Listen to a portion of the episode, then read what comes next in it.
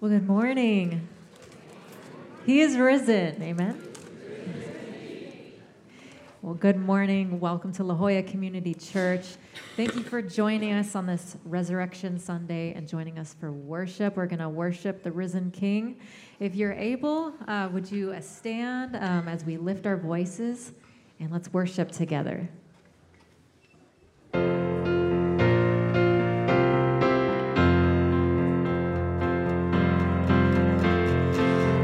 The Lord is risen today.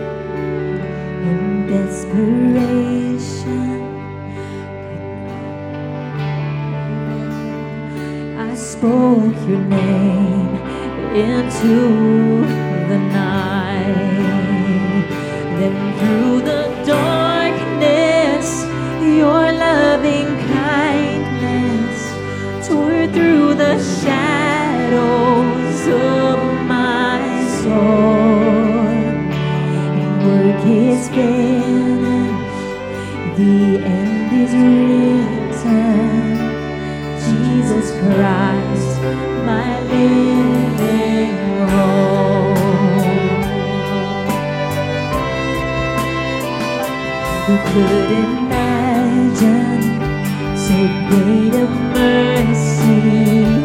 What heart could fathom such boundless grace?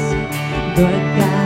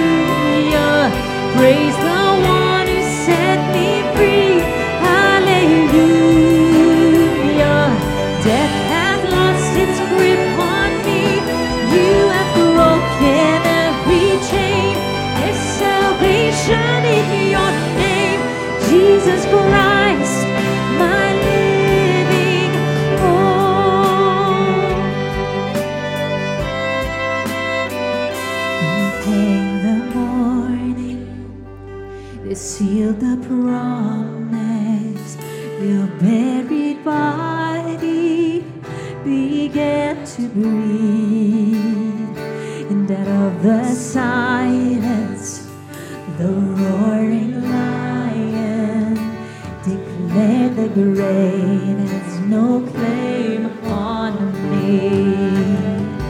Then came the morning that sealed the promise. Your buried body began to breathe the silence, the roaring lion, declare the grave has no place.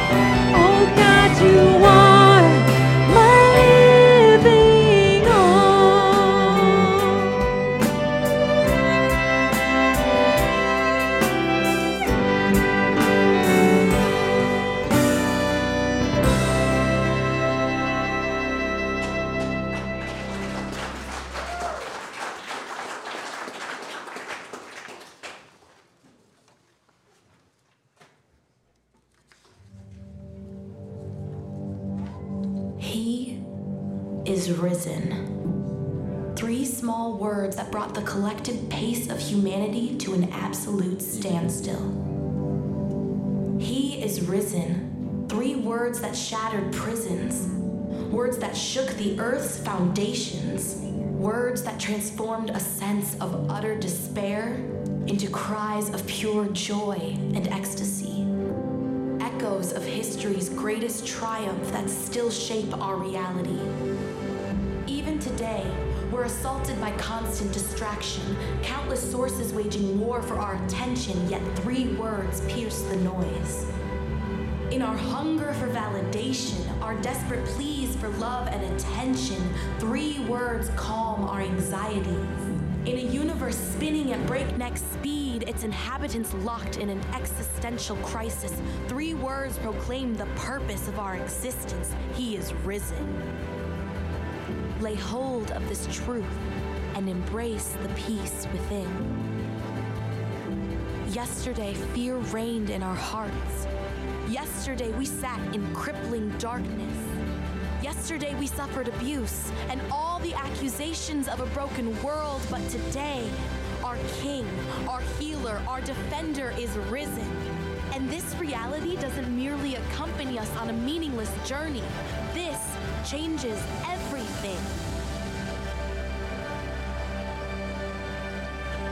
for you see, if he is risen, then all other pursuits become secondary. All of our failures become insignificant. All criticisms and condemnations become irrelevant. There is only His word, His mission, and His infinite, unconditional love for you. Because He is risen, we look to tomorrow. Tomorrow, we will stop defining our worth through status and social media. Tomorrow, we will together build an everlasting kingdom. Tomorrow and every day after, we will dance in the radiance of a redeeming Savior who crushed death and set us free.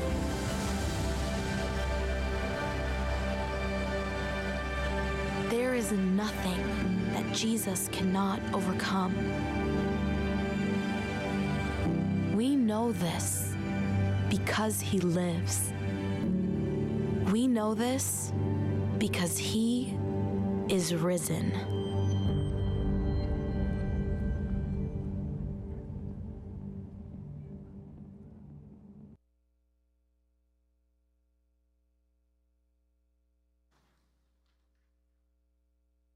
Morning. Would you pray with me? Good morning, Father. Who is a God like you? Who forms the mountains and creates the wind, who reveals his thoughts to mankind, who pardons sin and forgives transgressions. You do not stay angry, but delight to show mercy. Our mighty warrior who saves. You have revealed your plan for our redemption from the beginning of time. In your faithfulness, the promise of a Savior spoken in the Garden of Eden that Jesus would crush the head of Satan. In your faithfulness, the promise spoken to Abraham, Isaac, and Jacob. In Jacob's prophecy to Judah, the scepter will not depart from Judah until he to whom it belongs shall come. To David, you promised that you would establish a throne of his kingdom forever, ever, that you will be his father and he will be your son. Your promise of a Savior bringing healing, justice, redemption, forgiveness, spoken through your prophets. Surely he took up our pain and bore our sufferings, yet we considered him punished by God, stricken by him, and afflicted. But he was pierced for our transgressions, he was crushed for our iniquity. The punish- punishment that brought us peace was on him, and by his wounds we are healed. Your promise from the beginning of time fulfilled completely in the birth, life, and resurrection of Jesus, our good shepherd. That is what we celebrate today. Thank you, Lord, for this holy promise that redeems us as your own. So when we falter and drift away, draw us to you to confess our sin. Let us come to you with, with a repentant heart, remembering that you welcome our confessions with joy. And when you pray, lifting when we pray, lifting our needs to you, help us to remember you hear us clearly. You are not slow to answer. You are working on our behalf in ways that are higher than our ways. You are trustworthy and faithful, merciful and compassionate. You are a mighty warrior that saves and our good shepherd who lays down his life. In the precious name of Jesus, amen.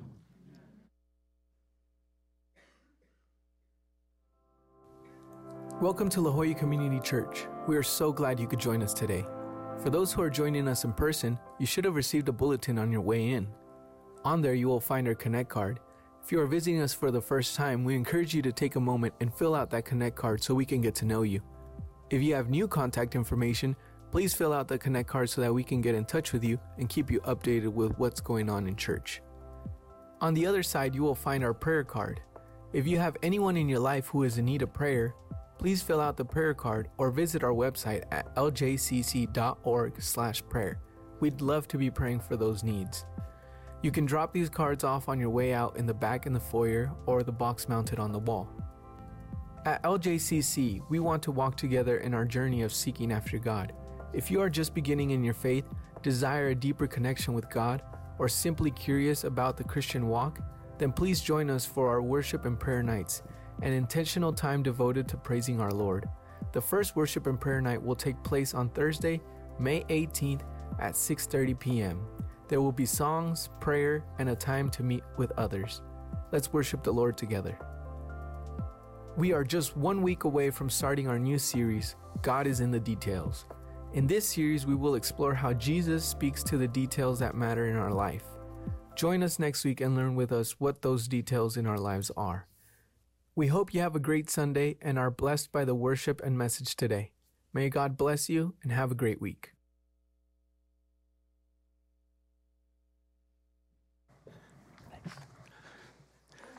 Christ is risen. Christ is risen indeed. We're here to celebrate the miracle, the miracle of Easter. Uh, before I became a follower of Jesus, I thought the miracle of Easter was that Easter bunnies produced Easter eggs. That was about as deep as it went for me. And then coming to know Christ, I realized what's happened? Where did all the bunnies and eggs come from? Uh, it's a wonderful way to celebrate something, but don't obscure it, right? Years ago, uh, actually, it was 34 years ago, the Berlin Wall fell. And shortly after that, some East German pastors uh, came to La Jolla to see American churches. And so they spent about a week with us. And um, I got to tell you, they're pretty serious people, especially after coming out of that horrible, um, horrible experience uh, that they'd gone through uh, following World War II. They, were, they, were, they were serious, serious, serious. But they, they knew that they wanted to reconnect their heart uh, to the heart of God. They'd been walking with God, but they'd been so beaten down that they wanted to redevelop the joy that they knew was theirs in Christ. Uh, and so at the end of the, the week uh, of being with us, these pastors said, I said, Well, how did it go for you? Did you learn everything you wanted to learn? And, and in a very stern way, they looked at me and they said, Yes. Yes, we have. We've learned that you like to laugh a lot. And I'm like, Are you taking the keys from, the, from, you know, of my car away? Do I have to stay indoors? Am I grounded? What? I said, Is that good or is that bad? They said, Oh, it's very good. I said, I'm so glad to hear that. And uh, they said, Yes, yes, we laugh once a year. I can believe it. I said, When, when do you laugh and, and why? And he said, we, we are required to tell a joke on Easter. And I said, Because, and I think I knew where he was going with it. He said, Yes, Yes, because those Satan and death thought they had the last laugh. God had the last laugh. And so we are filled with joy. So much so that we chase Easter bunnies and Easter eggs. And um, you stay here long enough this morning, you'll be chasing Easter bunnies and Easter eggs out on the lawn uh, with us, um, drinking coffee. We've come to celebrate the miracle of Easter. And, and, if you don't have a context for that, we'd like to give you one. We can't give it to you right now, but uh, I sent out something this week that, that took all those uh, narratives from the four Gospels Matthew, Mark, Luke, and John and, and, and, and gave them uh, to the congregation and, and some notes to talk about how to understand them because there's so much going on there. If you'd like to get that, uh, get in touch with us, and we'll, we'll be glad to send you that. I want to read uh, from one of the passages uh, that we have uh, re- describing the resurrection. Uh, this is out of uh, Luke 24. So, on the first day of the week, which was Sunday, very early in the morning, the women took the spices they had prepared and went to the tomb. These are the women who were the last people at the tomb uh, before sunset. These were the women who, with a man named Joseph of Arimathea, who owned a tomb that Jesus would put in, a brand new tomb, and a man named Nicodemus, who was one of the leaders in Jerusalem. Both of them were very low key about being followers of Jesus because they knew it could cost them a lot, and they thought they could, they could do more if they could have influence without um, declaring that. But here they were going to Herod and, and saying, and, and, to Pilate saying, We want the body. And so they and all these women uh, took the, the, the, the body, Christ's body, and 75 pounds of burial materials uh, to Joseph of Arimathea's tomb.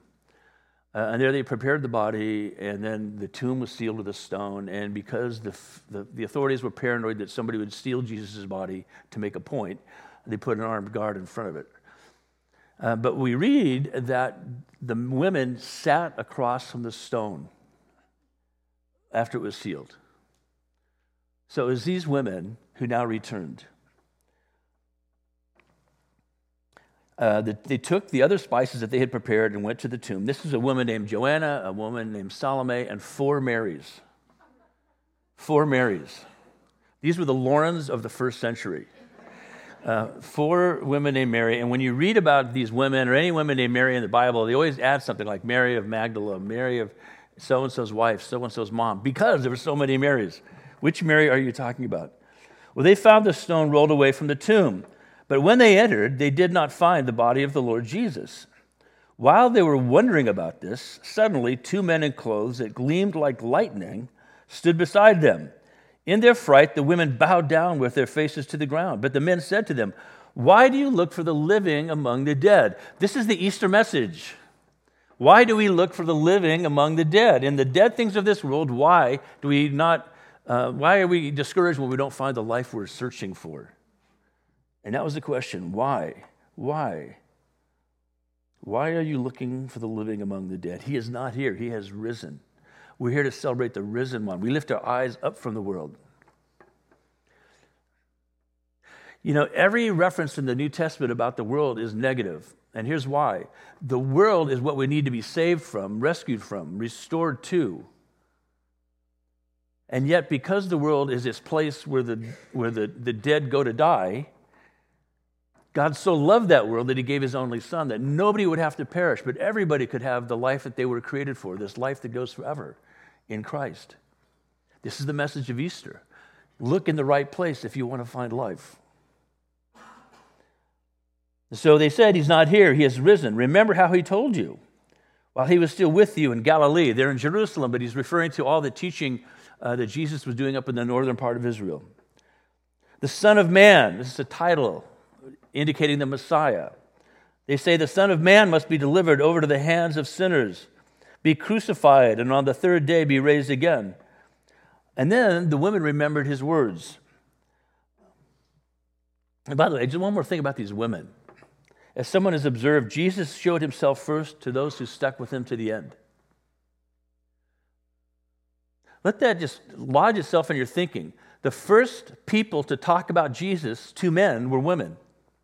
The women proclaimed the gospel. The first time the gospel of Jesus was ever declared, it was from faithful women, accurately and articulately telling what they see, what they saw, and what they didn't see. And so when they came back from the tomb, they told all these things to the eleven and to all the others. It was Mary Magdalene, Joanna, Mary the mother of James, and the others with them who told this to the apostles. But they did not believe the women because their words seemed to them like nonsense. Has anything changed since? It, it, I'm just wondering, is it just me or is it? This is, this is a theme here. Thank you for keeping your comments to yourselves, women. I appreciate that very much. I'll just continue reading. Peter, however, got up and ran to the tomb. Bending over, he saw the strips of linen lying by themselves, and he went away, wondering to himself what had happened. he goes into the tomb and he sees what should be a body. The, the cloth is there, the part around the head was there, but there's no there there. There's no one there. This is a mystery wrapped in an enigma. Now, don't blame the guys for being uh, indifferent to the women, and, and nobody had a context for this. This is a one off, this is a one of a kind event. Nobody's prepared for this. This is a category of one. And for many people, it still is one that they don't believe in and can't take seriously because it puts in bold relief everything that we have given ourselves to until the time we finally meet Jesus. And very gently, we can imagine him saying, Why have you been avoiding me? Why have you been hiding from me? I've come to give you life. Are you ready for it? because that's what I want to give you.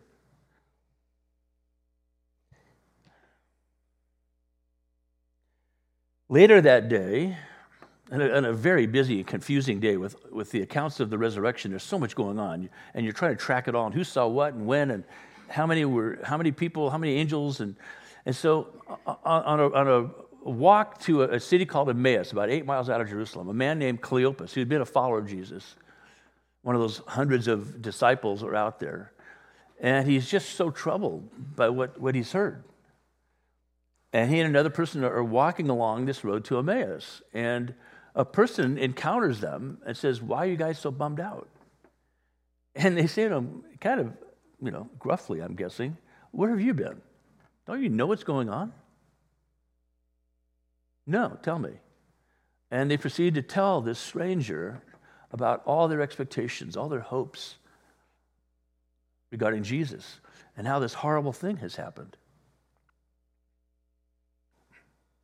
And then Cleopas, his name, says, In addition, some of our women amazed us. They went to the tomb early this morning but didn't find his body.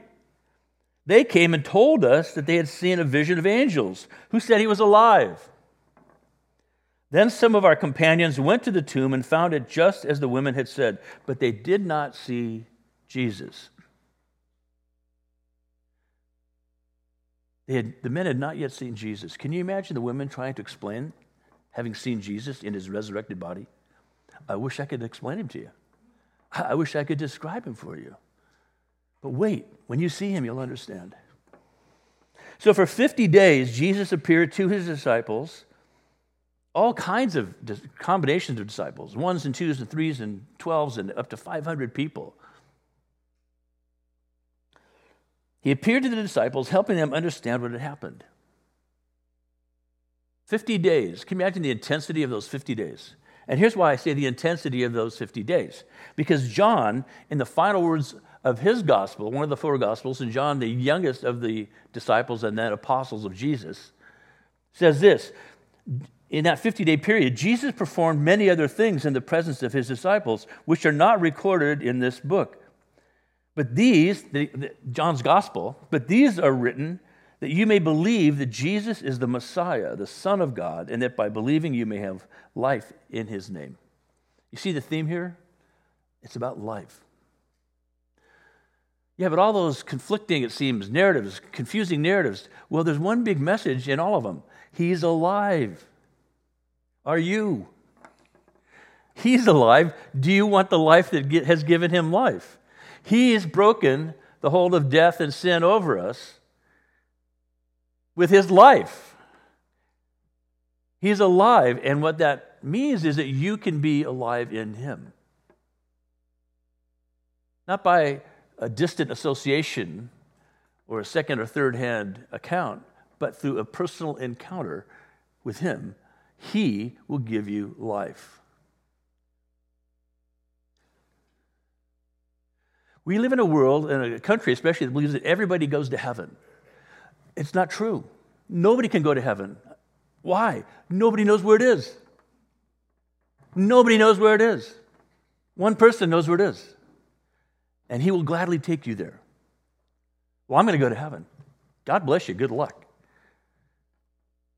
Where are you going to start? Uh, I don't know. Where I am. And then where are you going to go? I, I don't know. Okay. How about this? There's a lot of ways you could go and be very disappointed, but there's one way. And Jesus described it this way I am the way, I am the truth, I am the life.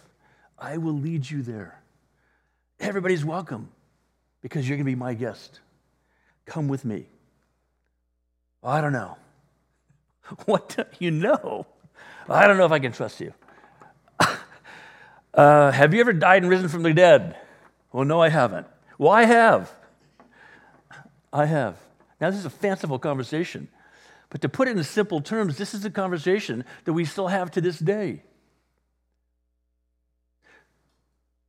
We argue and defend against a life we don't have rather than saying, Well, what is the life that you have that you're trying to give me? So, what does it mean to you that Jesus is risen from the dead? What does it mean to you? How do you explain it? You can disdain it, You can dismiss it. That's not explaining it. I thought it was the most ridiculous story I'd ever heard. I'd grown up partly going to the Catholic Church and part, going to the Protestant Church, and I just never heard the story. Maybe they were saying it, I just never heard it. If I heard it, I didn't understand it. And I was so frustrated by not understanding it, and I'm still hearing it from people who are well intentioned and, and barging in and mugging me in the name of Jesus. Standing with a surfboard in my hand at, at you know, Steamer Lane or Pleasure Point, anywhere in Santa Cruz after surfing, and, and these guys go, Hey, dude, you know Jesus? No, but I do know I'm really cold and you're in my way. And I thought, I'm going to read it. I'm going to read it. Are there some original accounts I can, I can consult? I found a Bible that one of my brother's baseball coaches had given him. He was kind of sneaky, gave all the kids a New Testament. Good news for modern man. The only Bible in our home. Carefully unread, crisp and new. And uh, I asked my brother, hey, can I read your Bible? He starts laughing. My Bible? What? I don't have a Bible. That book. Oh, yeah, sure, go ahead. I read it, I couldn't put it down. I read it from first page to last page, and I started reading it again. Now, I didn't believe it, I was just blown away by it. And for the first time, I had a storyline to follow and say, I have never heard anything like this. I've never read anything like this. My first question was, why has nobody told me about this? And given that this is presented as if it's true. Why isn't everybody talking about this? My family, we just argued about what church we didn't go to. We didn't ever talk about the reason one would want to go to church. What does the risen Jesus mean to you? If you don't know, if you can't explain it, don't, don't disdain it, don't dismiss it, discover it. Read it for yourself. You might be surprised by what happens. This is how the Apostle Paul, who was once an adversary of Jesus and then became an apostle of Jesus, Rabbi Saul becomes the Apostle Paul. Apostle just means somebody who goes out in Jesus' name and says, You can't believe what I've heard. You can't believe what I've seen, but I'd like to share it with you if you're interested. And he writes this to the people in Corinth. And he says, Now, brothers and sisters, I want to remind you of the gospel I preached to you, which you received and on which you have taken your stand. By this gospel you are saved if you hold firmly to the word I preached to you. Otherwise, you have believed in vain. What's the gospel? It's that Jesus died and rose again. The ministry that led to that and the ministry that follows from that. But the gospel is not, it's awesome, great. It's really cool, fantastic. It's solid. Uh huh. It's true. Thank you. What is it? It's that Jesus died for our sins, he was buried in a grave, and after three days, having been certified dead, he rose again from the dead. He ascended into heaven after appearing to people over a period of 50 days, and he will return in full glory, bringing judgment and a new heaven and a new earth. The gospel is Jesus died and rose again. And this is what Paul's saying. If this isn't true, you're wasting your time. If this is true, don't let go of it. Hold on to this. Because by this gospel, you are saved. For what I passed on to you as of first importance is that Christ died for our sins according to the Scriptures, that he was buried, that he was raised on the third day according to the Scriptures, that he appeared to six women. Oh, it's not in the text. I don't understand this. I do understand it. He's, he's telling a big story and doesn't want people to say, oh, if it, if it appeared to women, women weren't allowed to give testimony in a court of law, so we can't take their word for it. So this is the crazy thing that in the first century, a woman's integrity or, or capacity to be, bear witness was in question. So Paul knows that it was women. I'm not on a crusade for women being the first to tell men today. I'm just saying this is part of the powerful story. That Jesus started with the people around him. They were women. And then very soon it was a bunch of men joining those women. He appeared to Cephas, Paul, uh, Peter, and then to the 12. And after that, he appeared to more than 500 of the brothers and sisters at the same time, most of whom are still living, if you'd like to go talk to them, though some of them have fallen asleep. They passed away, they're dead. Then he appeared to James, then to all the apostles, and last of all, he appeared to me also. See, this is the testimony. This is the story that everybody who knows Jesus has some version of this story. How did you come to know Jesus? Well, I grew up in a home where I learned about Jesus. My parents prayed with me and talked with me, and one day I just realized, hey, it's not my parents' story, it's mine. I believe it. Or I, I was in high school and I went to a Young Life camp and became a follower of Jesus. Or I was in college, I, I was part of an inter, intervarsity group and they led me to Christ. Or at work, you know, my first job, I met some people who were followers of Jesus. And as I just really liked them and I respected them and their integrity and character was compelling to me. And I said, What's with you? Are you guys vegetarians or what? No, we're followers of Jesus. Oh, whoa.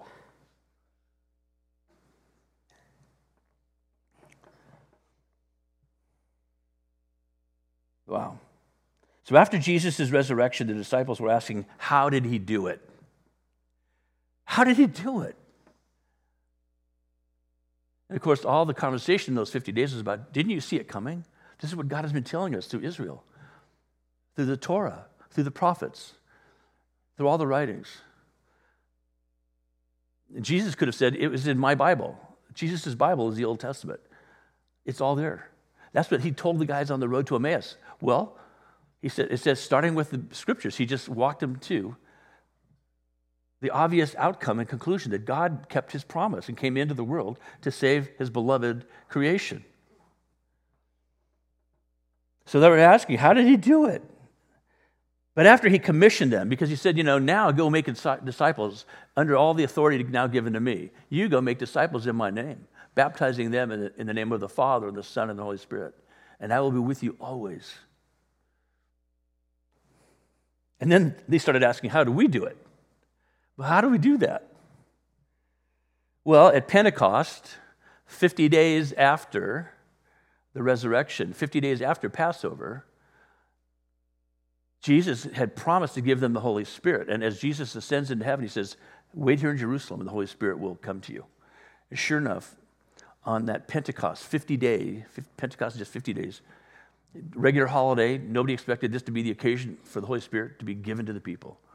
The Holy Spirit is poured out on 120 people who that day then become 3,000 people because all the people around them are seeing it and hearing it, saying, What is this? This is the promised Holy Spirit. What should we do? Repent and receive. Repent and receive and believe in the one who has fulfilled all of God's promises. And we're off to the races. That's the, that's the beginning of the church, this community of Christ. You don't have to not be a Jew to be a follower of Christ. You don't have to not be a Muslim to be a follower of Christ. You don't have to not be a Buddhist. You have to be a follower of Christ. Those cultural things, fine. I know lots of people would say, I grew up as a Muslim. I am now a follower of Christ. I've not stopped being a Muslim in terms of my cultural identity. I am a follower of Christ.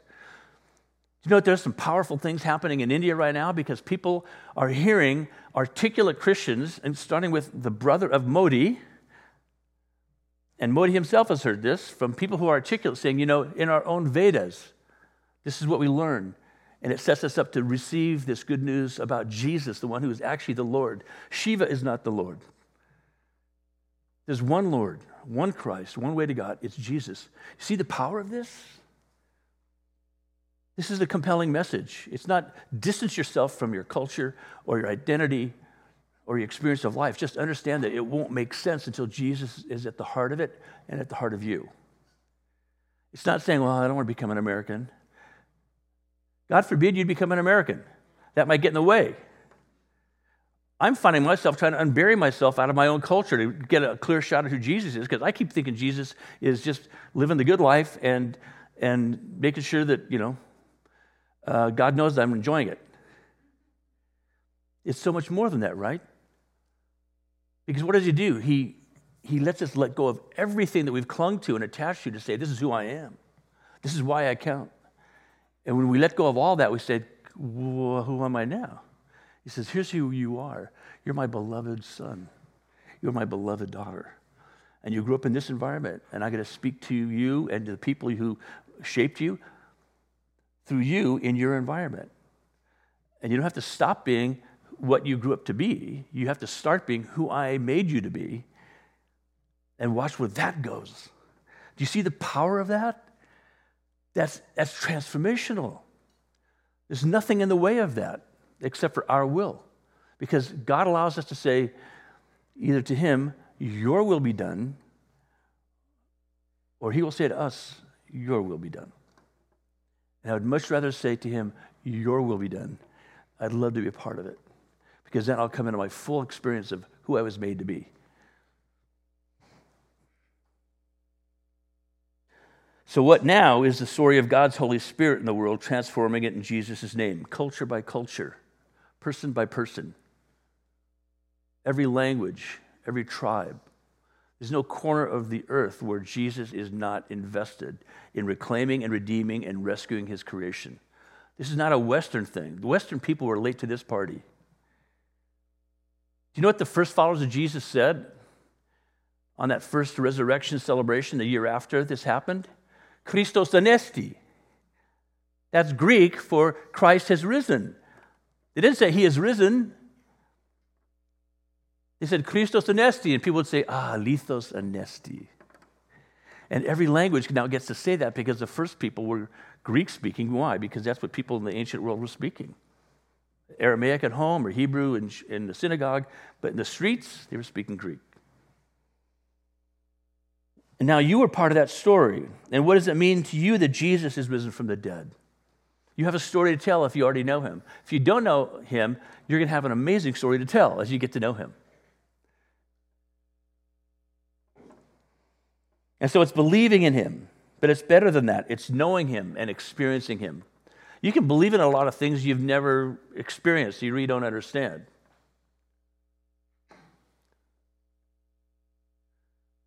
I believed it when I saw the show about a mom and her daughter. The, the daughter is in her uh, late 20s, the mom is 60.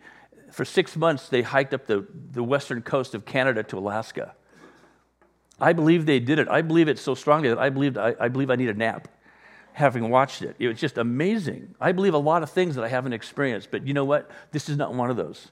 To know Jesus is to experience Jesus, it's not believing in Jesus. It starts by believing and receiving, and then it becomes way too close for comfort. It's scary close because he says, I'm going to come in you. I won't take your identity away, I'll help you come into your right identity. My spirit is going to help you become you the fullest and best version of you.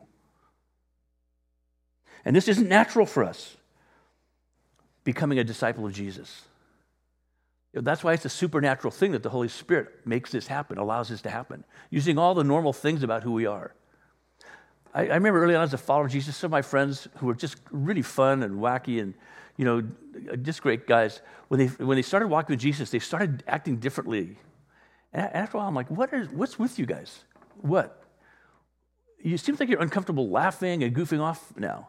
Well, man, we just didn't want to, you know, insult God. He said, you insult God by not being you. You know, I, I, you know, the profanity that we can let go of that. Uh, the jokes that we can't tell in front of our moms, we'll let go of that. Nowadays, it's the jokes our moms tell in front of us, but don't let go of you.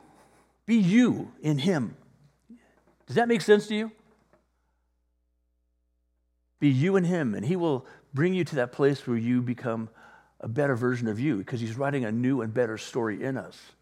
We're not faking it, we're not putting on a role like an actor. I'm now a Christian. I'm me in Christ.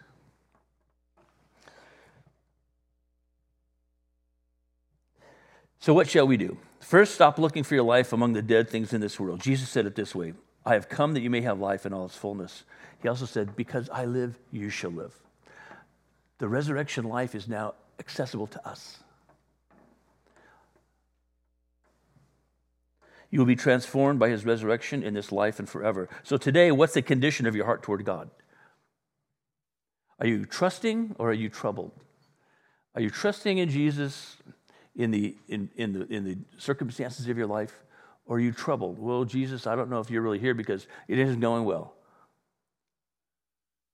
Jesus could say to you, and that's what I said to my Father if this cup can pass from me, let it pass, but not my will, yours be done. You're going to have troubles in this world, but trust in Him in the midst of those troubles. He's earned our trust. He's the good shepherd, the great physician, our faithful guide in life. By trusting in Him, we are transformed by His love and we receive our true identity and we, see, we receive a calling. A calling. What's a calling? Well, in English, it's vocation. Oh, I got one of those. I get paid. No, it's more than your job. Your vocation is your way of life, adding value. And yeah, it includes a job, earning money. If your vocation is changing tires, your real vocation is being a person in Christ, changing tires to be sure it's done really well. If your vocation is teaching preschool, your vocation is loving those kids as if Jesus would love them, even if you might not be able to talk about Jesus in the preschool in which you work. If you're cutting hair, it's cutting hair in the name of Jesus, even if you don't really talk much about him.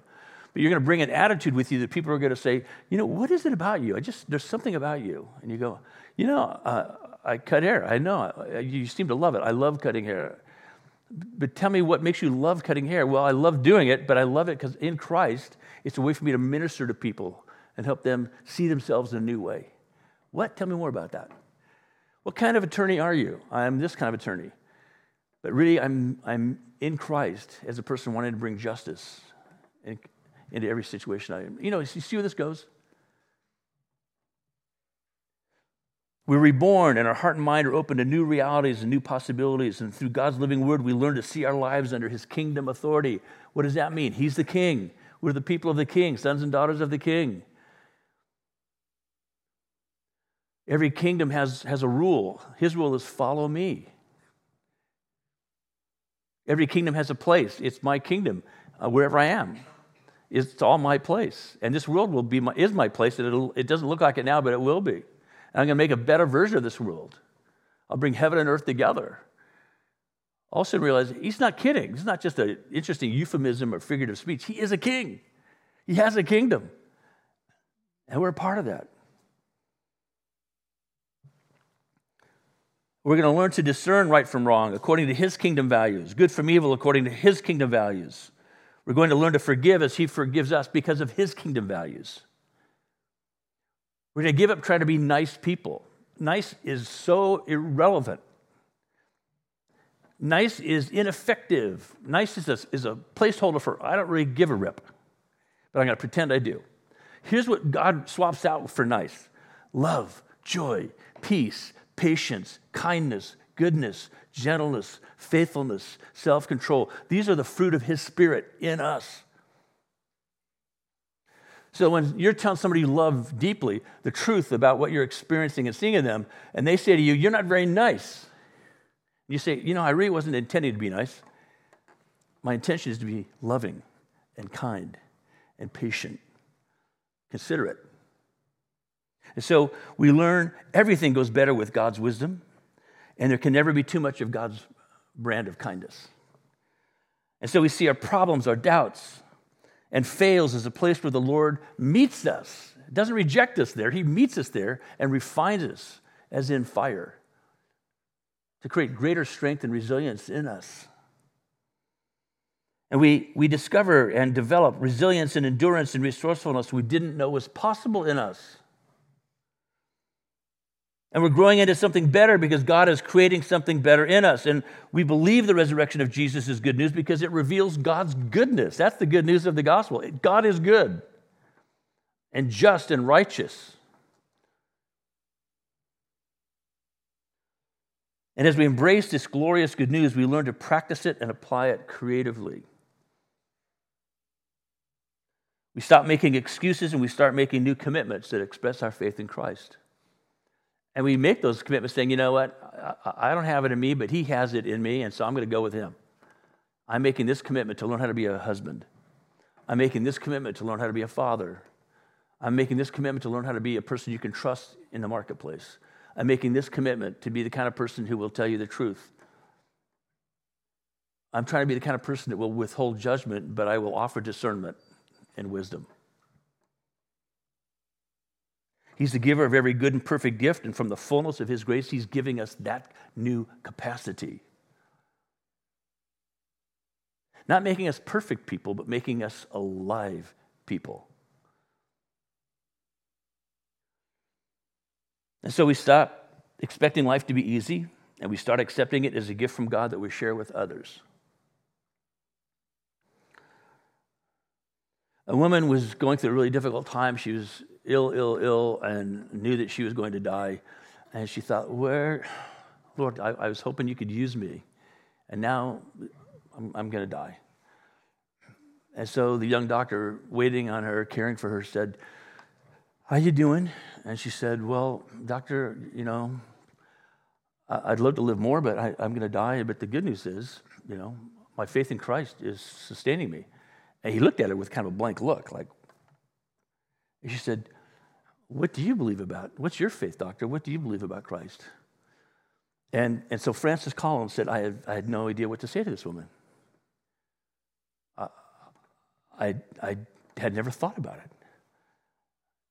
And, and that simple question from that woman who was so confident in facing death turned my world upside down and turned me inside out. So I went home and I, I, I, went down the street to the guy that I knew was a minister and I said, Hey, this is what happened at work. What's, what's this about? And that guy came alongside Francis Collins. I said, This is what it's about. And helped Francis Collins come to be a follower of Jesus. So when Francis Collins is trying to map the human genome for the very first time. And there are people around him saying, We're going to make so much money on this. We're going to monetize it. And he's saying, No, no, no. We're going to give it away. This is what happens because of the resurrection. And so, because he's risen, we do not fear adversity. We meet it with the hope of the gospel. We don't fear critique or correction. We receive it and learn from it, and we also offer it respectfully. We speak the truth in love, starting with please and thank you, and we encourage and bless others with everything we have. By God's grace, we're free to be humble and vulnerable, and that is our strength and our credibility. You want to be a strong person? Learn how to be humble and vulnerable. You will gain credibility, and that will be your strength. In the marketplace, any place. He's forming us into a holy family of faith. He's shaping us into a holy priesthood of believers. In Christ, we are a, living temple filled with His Holy Spirit. That's what's going on right now, where people gather together in His name. His Spirit is there. This is a living, holy temple we're in. And when we conclude this service, the, the living holy temple will go out into the world. The building will remain, but the living holy temple will disperse into the world. And so his Holy Spirit will fill your soul, heal your heart, ease your mind, energize your spirit. So, what do we do? Open your eyes. As Jesus said, pick up your cross and follow me. Run the race, Paul said. Fight the good fight. Sing your song. Don't quench the Spirit. Uh, the Holy Spirit can't do that. Say, Holy Spirit, what do you want to do? Don't quench the Holy Spirit. Don't neglect your gifts. I don't, I don't have any gifts. Wrong. Discover your gifts. Don't neglect them. Count your blessings. I don't have any blessings. It's all bad for me. You haven't even started to understand how blessed you are. And lift your hands in praise. What does that mean? Thank you, Lord. Help me, Lord. Lead me, Lord. Guide me, Lord. it means everything. Praise you, Lord. He's risen, and so will we. He's still moving stones. He's still moving stones. So we get to rise up. Let's rise up and worship Him. Uh, in this time of offering, it's not the money giving time of offering. You can give money, there's a little box over there, you can set it in. This is the offering of you time. So let's worship Him. Let's ask Him to move any stones in a way between us and Him. Let's rise up and meet Him and greet Him and learn to know Him and love Him and walk with Him for now and ever. Lord Jesus, this is our prayer. This is our plea. We praise you and thank you that this is not just a possibility, it's the actual gift you are giving us by faith. So help us to receive it, to value it, to cherish it, to hold it close, and to live large in it. We pray this in Jesus' high and holy name. Amen.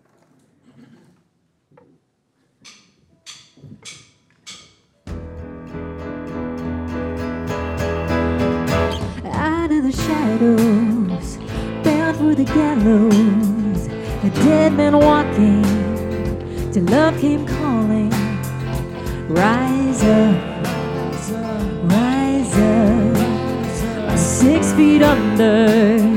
I thought it was over, an answer to praying the voice of a Savior.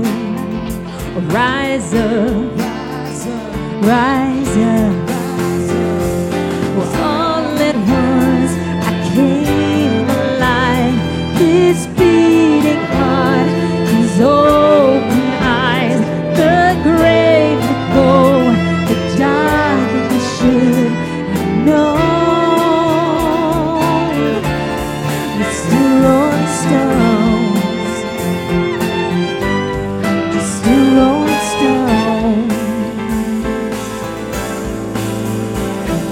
you saved me, I sing cause you gave me a song of revival.